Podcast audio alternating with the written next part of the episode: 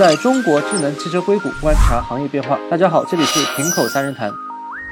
我是绿星频道许正，这是一档谈话节目，每周和老朋友清华大学汽车博士张康康、资深汽车行业从业者朱玉龙聊聊最不正经的新能源行业动态。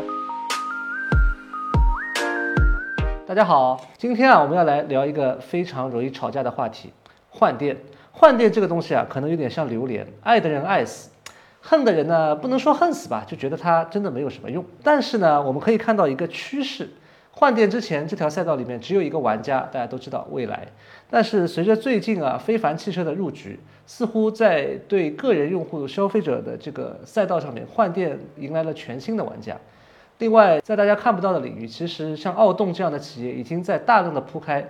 运营车辆的换电这样一种运营模式。今天我们就来讨论讨论换电这样的模式到底有没有前途呢？康博，我先抛一个问题给你，比亚迪、特斯拉这两大巨头纷纷推出了这个 C2C 的这样的全新的技术，那基本上就是这个电池长在车身上面，别说换电了，这辈子基本上不要想拆下来。但是呢，像蔚来、像非凡，他们又入局了2分多钟可以换电的这么一个过程，这有点很像当年这个10多年前 iPhone 4和三星手机那个时候的一种竞争的格局。就是我记得当时的三星主力叫 S3， 它是可以把电池板抠下来的，但是呢 iPhone 当时一出来，第一个手机开始它一直是不能换电。当然了，在手机界他们两者应该说是决出了一个胜负。你觉得在汽车这个行业后面会不会发生这样一个赢家通吃，但是另一个输家就完全没有市场份额这么一种可能性呢？对，我觉得你这个类比还是特别有助于我们去理解这个事情，是吧？C2C 呢，它整体上来说是一种底盘电池一体化的技术，它的好处呢就是它整体的体积会更小，重量也会更小。那么手机的话，大家肯定想买更薄的，然后更轻的手机嘛，所以说后来就取得了一个优势。而电池也是一样，就是如果电池能够C2C 的话，那么它的续航里程也会增加，整体的能耗也会降低，而且更重要的是它的座舱空间会大一点，特别是对于轿车来说这很重要。而换电的话，就是说现在其实是有优势的，因为现在的大家都还是电池包嘛，然后换电的话，它既可以充也可以换，那么现在是有优势的。那将来的话，那可能就是说它肯定不可能做底盘电池一体化了，那么相当于说它选择了换电之后就杜绝了 C2C 的这么一个潜力。所以说将来其实咱们今天讨论的是将来他们会不会决出一个胜负这么一个问题。我觉得虽然用手机类比是有一定的帮助我们理解，但还不完全一样。为什么呢？因为手机的话，我们是一直在追求更轻的。你像现在我用了那个华为的 Mate 40 Pro 那个手机，我刚用的时候手腕确实会酸，我记得好像是240克左右吧。就是你要是用到1个小时左右的时候，手腕确实会酸。后来现在跳绳之后，终于手腕不酸了。跳绳还有这个作用，跳绳还有这个作用。就是说，你要是买这种比较重的手机的话，还是要勤锻炼身体。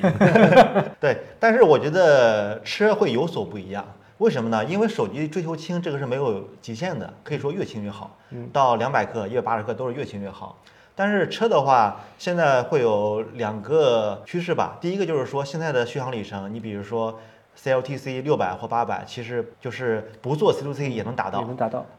如果再多的话，我觉得对消费者的意义就没有那么大了。就现在来说的话，无论你这个车是能换电还是 C2C， 它其实现在是可以做到 CLTC 600到800公里的话。那我再长的话，其实对消费者用处不大了。而且未来的话，充电基础设施越来越多，那人们对续航里程的需求就没有更高。其实你上次也讲了，上次我们聊到G9，你说你就想买一个就是续航里程最低的版本。对啊，你作为一个已经开了快10万公里的电动车的车主来说的话，你其实觉得续航里程已经没有必要再做大了。对，至少对我来说是这样。而且我第1年开了5.5万公里吧，应该说是用车的这个场景是比较强的。即使我真是有那么多需求，但只要我心里没焦虑的话，我觉得完全不影响这个用途。如果是续航里程低一点的话，我觉得第一是可以省点钱，对。然后第二呢，如果它多了800、900，我觉得即使白送给我，我觉得也有点浪费。反正总而言之吧，我觉得就是说它不像手机那样子，我对轻的这种追求是没有止境的。而车的话，它的续航里程到600、800之后，如果再进一步增加的话，我觉得需求强度没有那么大。然后第二个呢，就是说换电的话变成 C2C， 它有一个好处就是说座舱空间会大一点，这样对轿车我觉得是很有好处的。你像现在的那个未来 ET7 的姿态，还有 ET5 的空间坐姿，都会受到一些限制，就因为它现在电池包是比较厚的。对。但这个其实是有解决方案。你比如说非凡它使用的魔方电池，就上汽的魔方电池，用了一种躺着放的一种电池，它高度可调，其实应该是可以解决这个问题。这就是我的一个观点，就是它类比的话，换电和 COC 虽然可以和手机拆不拆电池可以类比，但是还是有不一样的，因为手机对轻的追求是没有限度的，而车的话，目前的无论从续航里程还是速航空间来说，无论是否 C2C， 有的话会更好，没有的话也是可以满足一个车的整体需求的。嗯，你就觉得其实这两种路线可能会并存。对，因为换电的话，其实已经能够满足大家对于续航里程的需求。如果你换起来让它补能更方便的话，也是一种补充吧。对，是的啊。校长，要么你从专业的角度给我们讲讲，宁王、比亚迪、特斯拉这三家，他们对于 CTC 或者换电，好的呀，有一些怎样的？其实我并不同意康博的看法，我不认为换电这个在很大范围内能够持续下去。其实我们看到，就是在整个手机的变换过程中，原来各种各样的翻盖手机，大小不一样，造型不一样，基本上大概在15个毫米左右，其实是很厚的。那么其实整个手机平板化的发展也极大的受到了这个软包电池的发展，因为电池很薄，然后容量也很大，双电池甚至多个电池并联也成为一种解决方案。那么到了这个刚刚讲的这个特斯拉、比亚迪，包括宁德时代，甚至后面的领跑四家企业展现出来的方案，他们其实是有不一样的。我跟特斯拉的朋友在聊，他们其实认为，就是说他们做这个核心的逻辑是 Elon Musk 觉得他在玩这个乐高的时候，他觉得电车辆为什么不能像乐高一样组合过来？所以说你会发现它的 C2C 座椅是安装在电池包上面的。那么当你的这个座椅跟电池包装过来，在总装线上，工人就不需要把人弯进去安装座椅。它的目标最终来讲是要年产2000万，通过先进的生产工艺来提高制造效率。从整个特斯拉的 C2C 设计来讲，不管是空间或者其他的，其实都是次要的。核心逻辑是我要尽可能的把生产效率提高，因为它今年的目标原来是150万，我不知道最后第四季度能做多少。然后明年目标可能是240万左右，那它的目标就是一步一步的提高生产效率。那么比亚迪的这个海报呢，其实是很有意思，它叫 Cell to Body， 它更多的是以车身的结构去看。那它其实是把车身的这个下底板，就是那层钢板取消掉了，那么整个电池包上是可以踩的，像女士的高跟鞋直接踩上去也是 OK 的。它的核心逻辑就是在海豹这个电池上，最高的用磷酸铁锂这个电池能够做到85度电左右，所以它的核心逻辑是通过减少这个随向的布置空间，让轿车上能够达到磷酸铁锂85度电这样一个范围，这是它的设计的原理。那么宁德时代呢，我们可以看到它的整个从电芯到模组，再到电池包，再到 Cell to Chassis， 它是想要把它的业务范围不断的往外扩，它也是想要给中国甚至世界以围绕电池的设计来做一个通用性的方案。它其实是蕴含了宁王想要未来拓展更宽广的业务的一个野心。那么在这种程度上面呢，我们看到最后一家领跑是最不一样的，它那个是保留了原车身，他们的工程师做了很巧妙的设计，整个电池呢就像巧克力一样，它上面是没盖儿的，然后呢就等于是说把电池装到这个托盘上，然后呢再把它摁上去，再做密封。那这个呢就有点像电池是开封的，然后车呢是开放的，这样组合进去，所以这是一种最特殊的一种设计。所以综上所述呢，这四家人有不同的目的。那特斯拉呢是注重效率，比亚迪呢是注重要在车里头塞更多电池，宁德时代呢是想要更多的业务能够延展出去，那领跑呢更多的是展现出它的工厂是一体化的。其实在这里打个小小的广告，绿星频道应该在这之前对这四个电池都有过相应的解析。特斯拉是4680，比亚迪是 CTB 的刀片，这两个非常明确。第三个就是宁王现在推出的方案还是就是这个麒麟电池，麒麟电池现在已经呈现出来的，它应该还是一个电池包，还是 CTP 的方案，但是可能今后保留的升级到 CTC 的这么一种可能性。这个其实我们可以插一句，它的整个麒麟电池是一个倒置的，对，倒置的话呢，等于是底面成立，等于是下面把电芯承住，那么你上面其实电芯吉尔朝下面，底面是可以成立的，也就是换句话来讲，一旦把上面去加入一些缓冲材料，这个电池盖是把它换成钢的话，你完全可以把它做成一个 C2C 的方案，所以说你可以理解为它是一个 C2P 到 C2C 的兼容性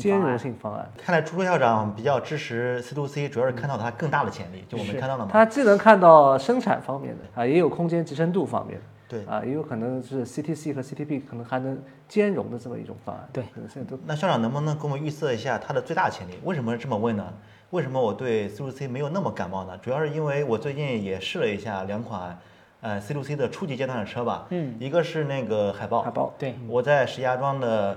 那个万达试了一下。我本来说觉得它 C2B 是吧？虽然是个小车，但空间可能会大一点。然后我坐在那个前排，后排我没怎么试啊，估计也不会太大。我坐在前排。我那个腿感觉怎么都放不下，可能因为个子比较高。然后呢，我坐上那个，这是你表达的点是吧？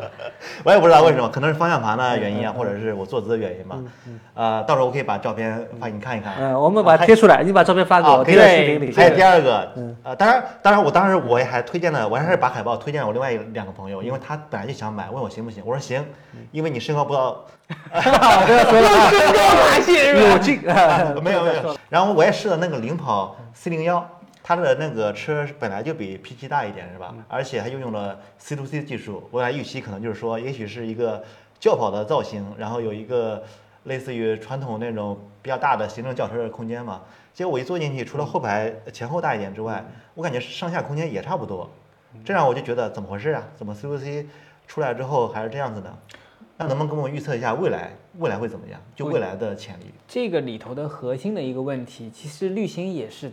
以科普电池这方面以擅长的，我们会发现在海豹的设计上面，其实它在这里头去最高塞85度电，已经是一个非常了不起的成就了。那么这里头的贼像高度，它其实是为了电池容量的考虑，其实做了一定的牺牲。那么在整个领跑的设计中呢，其实本质也是一样，他们挤出来14%的空间增加，也是跟原有的这个能量密度是有关系的。所以说我理解就是说，在整个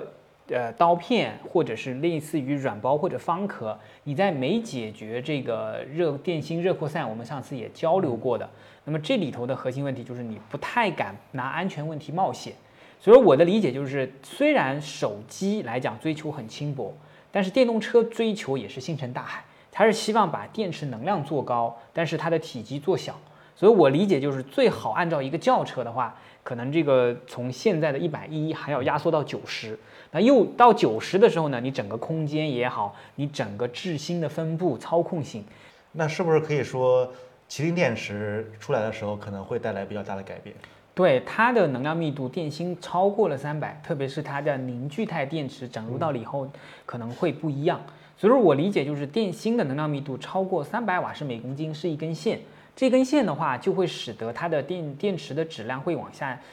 往下低很多。对于整个电池包来讲，200瓦时每公斤又是一根线，那么对应的100度电的话，就卡在了500公斤以内。那么目前现有的这些方案，基本上110度电的电池都是在650公斤左右，这个重量还是比较重。所以说，随着整个电池的发展，大家追求是在安全的基础上，把它越做越轻，越做越小。所以说，电动汽车走的路要很长。所以说，其实 C2C 的天花板是跟电芯的安全、电芯的能量密度合在一起的。我再补充一下，就当时我在海豹试的时候，因为试的人比较多，所以我在上面就待了1-2分钟左右，可能没有调整成最佳坐姿啊。反正总而言之就是说，至少它调整成我最舒服的坐姿，比其他车要难一点。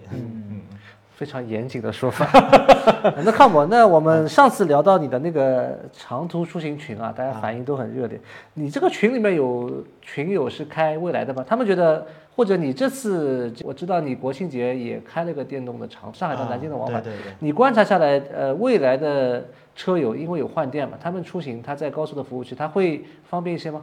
就是我们观察群里的情况啊，确实是。有蔚来换电的话，确实是会更轻松一点。第一个呢，就是他蔚来车主他排队的情况会稍微少一点。第二个，即使发生排队，它时间是可以预期的，就是说我大概还要等多久几块电池，这是两个好处。我觉得造成这一情况的原因呢，倒不是说换电一定比 C2C 好，而是有两个原因决定的。第一个就是说，目前其实 C2C 电池的车还不多，就它的优势还没发挥出来。第二个呢，就是说未来它换电带来的这种好处，其实很多时候并不是因为换电本身而带来的，因为是可能是由于它第一是专属的换电桩，钱是换不了，所以只能喂在车主去。第二个呢，就是说目前的充电还有一些乱象，就是说油车占位呀，包括有些要充到100%，最后要占很长时间呀。那这些情况其实充电也是可以优化的，只不过现在还没优化。但是换电的话，由于是一个公司内部管理嘛，把这些情况都给解决了。所以说现在观察的情况是，换电确实比只能充电的车跑长途更好一点，但是呢，这并不能说明换电更适合跑长途。现在看来，就是短期内可能有换电的未来，还能在长途方面的确能够带来一定的体验的提升。但是时间长了，我们知道换电站啊，就是大家对在充电方面的习惯也是会改善的，到包括油车站位的一些情况变少之后，充电可能也会逐步的提升。聊完未来，我们再来聊聊非凡吧。现在个人用户换电领域的第二个玩家非凡现在已经来了，而且他不仅是自己一个人来，他可能是和2桶油一起来，上汽，然后中石油、中石化和宁德时代这4家公司，应该讲横跨了主机厂、电池厂，包括传统能源巨头，应该讲这3个领域的玩家，4家企业、4家巨大的坐在一起搓一桌麻将，是一个前所未有的这么一个能源领域方面发生的一些变革吧。校长，你看未来其实现在说它已经是1000多个换电站了，1000多个换电站大概是需要有怎么样的投资？这个我们去核算一下。其实我理解换电本身呢，它其实就是类似于一个配电的一种设备，它其实是有一个仓，然后呢能够安全的存储电池，然后给它充电，然后呢再把它再从一个货架上面通过一种运输装置，然后对齐给它换上去。那整套的这个站，随着整个精益的提升，那么这方面其实是中国是有优势，中国会有一些机器人嘛。那么这个站的投入呢，可能是要单站可能是100万左右，它主要是这些设备需要就是有这样一个投入。那么这里头还有一部分呢，就是电池本身，因为你这里头我们会发现未来的一代站、2代站，那不仅就是有这个电池仓数量的差异，还有一些就是跟车辆的这个自动驾、自动泊车、自动泊进去的这个差异。现在2桶油作为一个传统的这个燃油车供应商，因为这里头我们可以发现，其实几种能源的形式。那么当整个油耗标号确认以后，所有的内燃机的车辆它就按照固定的标号，它是统一的，就是每个箱子你插到油箱盖里头，基本上油就可以。那充电情况也是一样的，整个每个快充的接口中国只有一个。那么换电呢，其实最大的问题就是它不同，也就是假定啊，我们有5家，假定他们都相互不服谁的话，那我们可能在高速的换电高速路口上可以看到了一个非常壮观的场面，大家可以想象一下，有点像那个大排档一样，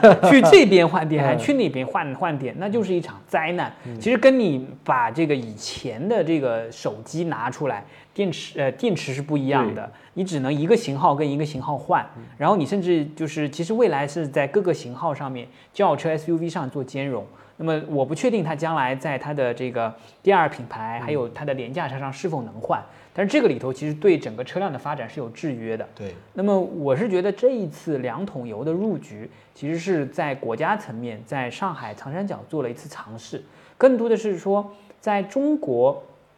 有这么多企业是跟一个地方性的巨头来做一些平民车上面的去尝试。那一方面呢，可以把这个电池租赁，还有这种就是把这个车电分离的商业模式，然后呢，再尝试说原来的能源加油站去跟换电站去兼容。那么这里头呢，其实是有很多的借鉴意义。那么从姿态来看，我们理解就是想未来想要把自己的这充电的产品，当然我们看到前段时间武汉卫能也接了另外一家客户，他也在尝试做拓展，他已经有第2家客户，对。好像是另外一家新势力，根据他们的宣布，可能是另外一家，但是他们就是可能定位的高端，可能都是在30万以上，因为从整个这个换电站的调性、品牌来看，它都有这个要求。但我觉得这也挺不容易的，就是一家标准的电池已经有第二家开始说我要，就是你知道是哪家，但是不能说是吗？这对，咱们俩可以猜一猜，你猜猜看，肯定不是理想。所以说我是觉得就是像上汽这样的集团来尝试做，那么它其实可能非凡是第一个，那后面集团下面的这个像荣威啊、名爵啊，甚至智己啊，或者是非整个上汽直系的大通，比如说像它的合资品牌上汽大众、上汽通用，或者是上汽通用50，其实都是有可能。那么这样的一个层面，就是我们可以在一个范围内预演了一次尝试，也就是说在整个上海长三角，然后做一种通用化的方案，在 to B 领域，出租车、网约车，在整个 to C 领域，它是一种打通兼容的。所以我感觉这个呢，就是倒是类似于换电车电分离里面的这个浦东的这个改革开放，就是这一块里头就是一块试验田，由国家来看，把这些20万以下的车辆，甚至就是可能也包含这个20到30万这些车辆，把这个一些就是这个电的这个费用给租出来。那么这里头呢，还有一个就是你会发现，个人消费者像康博这种一年开6万公里的，跟我这种一年开1万公里的，那么这个电池可以充分的每块电池物尽其用，这个是我觉得就是国家层面做的实验。但是本身我相信在我们国家的这个里头，它其实是有一些统筹机制的。那你在中国之外，你想要在另外一个地方去做这种统筹是很难的。所以我认为这个事情其实就是具有中国的一个特色属性，而且跟这个基础设施是绑定的。那么这两个属性就使得这件事情变得很有意义。但是按照我们的特点，有可能因为在某些基础设施建设或者标准的推行方面有我们的优势，有可能会获得意想不到的一些改革的成果。是的，对。其实刚才说是4家企业合作是吧？其实还有一家，还是上海汽车城，就是咱们还叫亭口汽车，还有哪个？我忘了，我不提一下是吧？对，总共5家嘛，他们有一个特点，要么就是龙头老大，要么就是国企央企，就是有这么一种我们要一起来建设基础设施这么一种感觉来。对，就是以前只有蔚来换电，现在有非凡换电之后，我还是挺期待的，因为它主要是从2个角度，第一个是我从消费者角度。因为我知道它非凡换电的电池是高度可调的，就是以后如果出轿车的话，就可以应该会坐姿更好一点。对了，我过段时间就要提那个蔚来 ET5 了，我现在还很担心，因为我没开过，我担心它坐姿过高。海豹你坐过 ，ET5 还没坐过是吗？对啊，前2天让我去试驾呢，我觉得都快提车了，也别试驾了，反正试完了不好也得拿回来开。对啊，我是一个遵守契约的人，不能这个时候再推。我觉得不用期待太多。从电池工程学的角度来讲，145毫米的电池装在轿车里头，的确是个很大的挑战。这里每10个毫米甚至每5个毫米都比较敏感的。对啊，你想想，我2020年买 P7 是一个110毫米电池，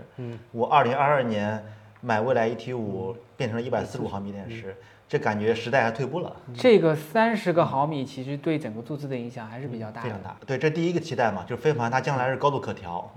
然后第2个期待呢，就是说以前是蔚来换电做成功了，但目前来看还是只有它一家用嘛，未来可能会少数几家，但是应该说不可能成为一个全行业的基础设施。而这次的话，也像刚才校长说的，就是我们不想看到到时候换电站的各种乱象一样。你可以试想，如果当年我们的充电标准没有统一，每家有不同的充电口的话，那也是一种乱象嘛。现在的换电的话，就是说第2家未来之后的换电的这么一个基础设施，最好就是由这种有国家背景的公司来做。这样做的话有几个好处，第一个是他们的号召力比较强，第2个呢就是后面如果是有其他企业去跟进的话，会不太担心，因为他觉得你们怎么说也是有一种基础设施的这种意味在里面，不像我和蔚来合作的话，我可能会考虑一下是否形成竞争啊，这种顾虑在里面。第2个是也不会担心它会不会倒掉，就是说也许你可能做着发展没那么快是吧，但是我不会担心做着倒掉的话，我跟你一起玩，那我不惨了嘛，对吧？但是也有一个挑战，因为它和充电当时还不一样。充电的话，其实我把国家标准列在这里先不管了，国家电网你先上，你是国家队，你先不考虑赚钱不赚钱的问题，先把这个充电桩给铺起来，为咱们其他企业发展电动车奠定基础条件。这2个事情是分开来的，你造充电桩和造这个车其实是分开来的。而换电的话，其实我们可以看到，未来换电的成功很大程度上是依赖于未来的成功。就是说，未来的换电为什么能成功，而之前的那个以色列的为什么会失败？第二个就是，而非凡的话，现在就是说有一个完美的开局，但是如果关键做得怎么样呢？关键还是要看非凡的这个车怎么样。如果这个企业能做得很好的话，那么我觉得有这个开局，后面的势能会非常大。对，但是如果是企业发展没那么顺利的话，现在还很难讲。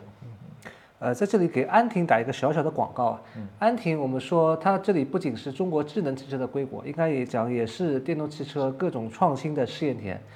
就在汽车博览公园的门口，应该讲汇集了奥动的换电站，对啊、未来的换电站，非凡的第一个换电站也布局在那里。下次有机会的话，我们可以走出这个工作室，我们可以去现场看一看他们的三家的运行情况，甚至可能有更多的新的玩家。对，那个地方还有那个中国第一个加氢站啊，加氢站在那里是吧？对，就是看起来好像很破的样子，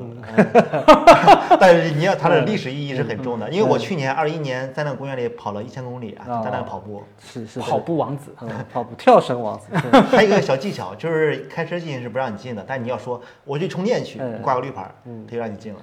啊，下次我们有机会，我们这个走出工作室去现场看一看啊。对。好啦，本期节目就到这里，可以在 B 站、头条、微博、抖音关注亭口三人谈，还可以在小宇宙、喜马拉雅和苹果播客等播客平台找到我们。在中国智能汽车硅谷观察行业变化，我们下期再见，拜拜。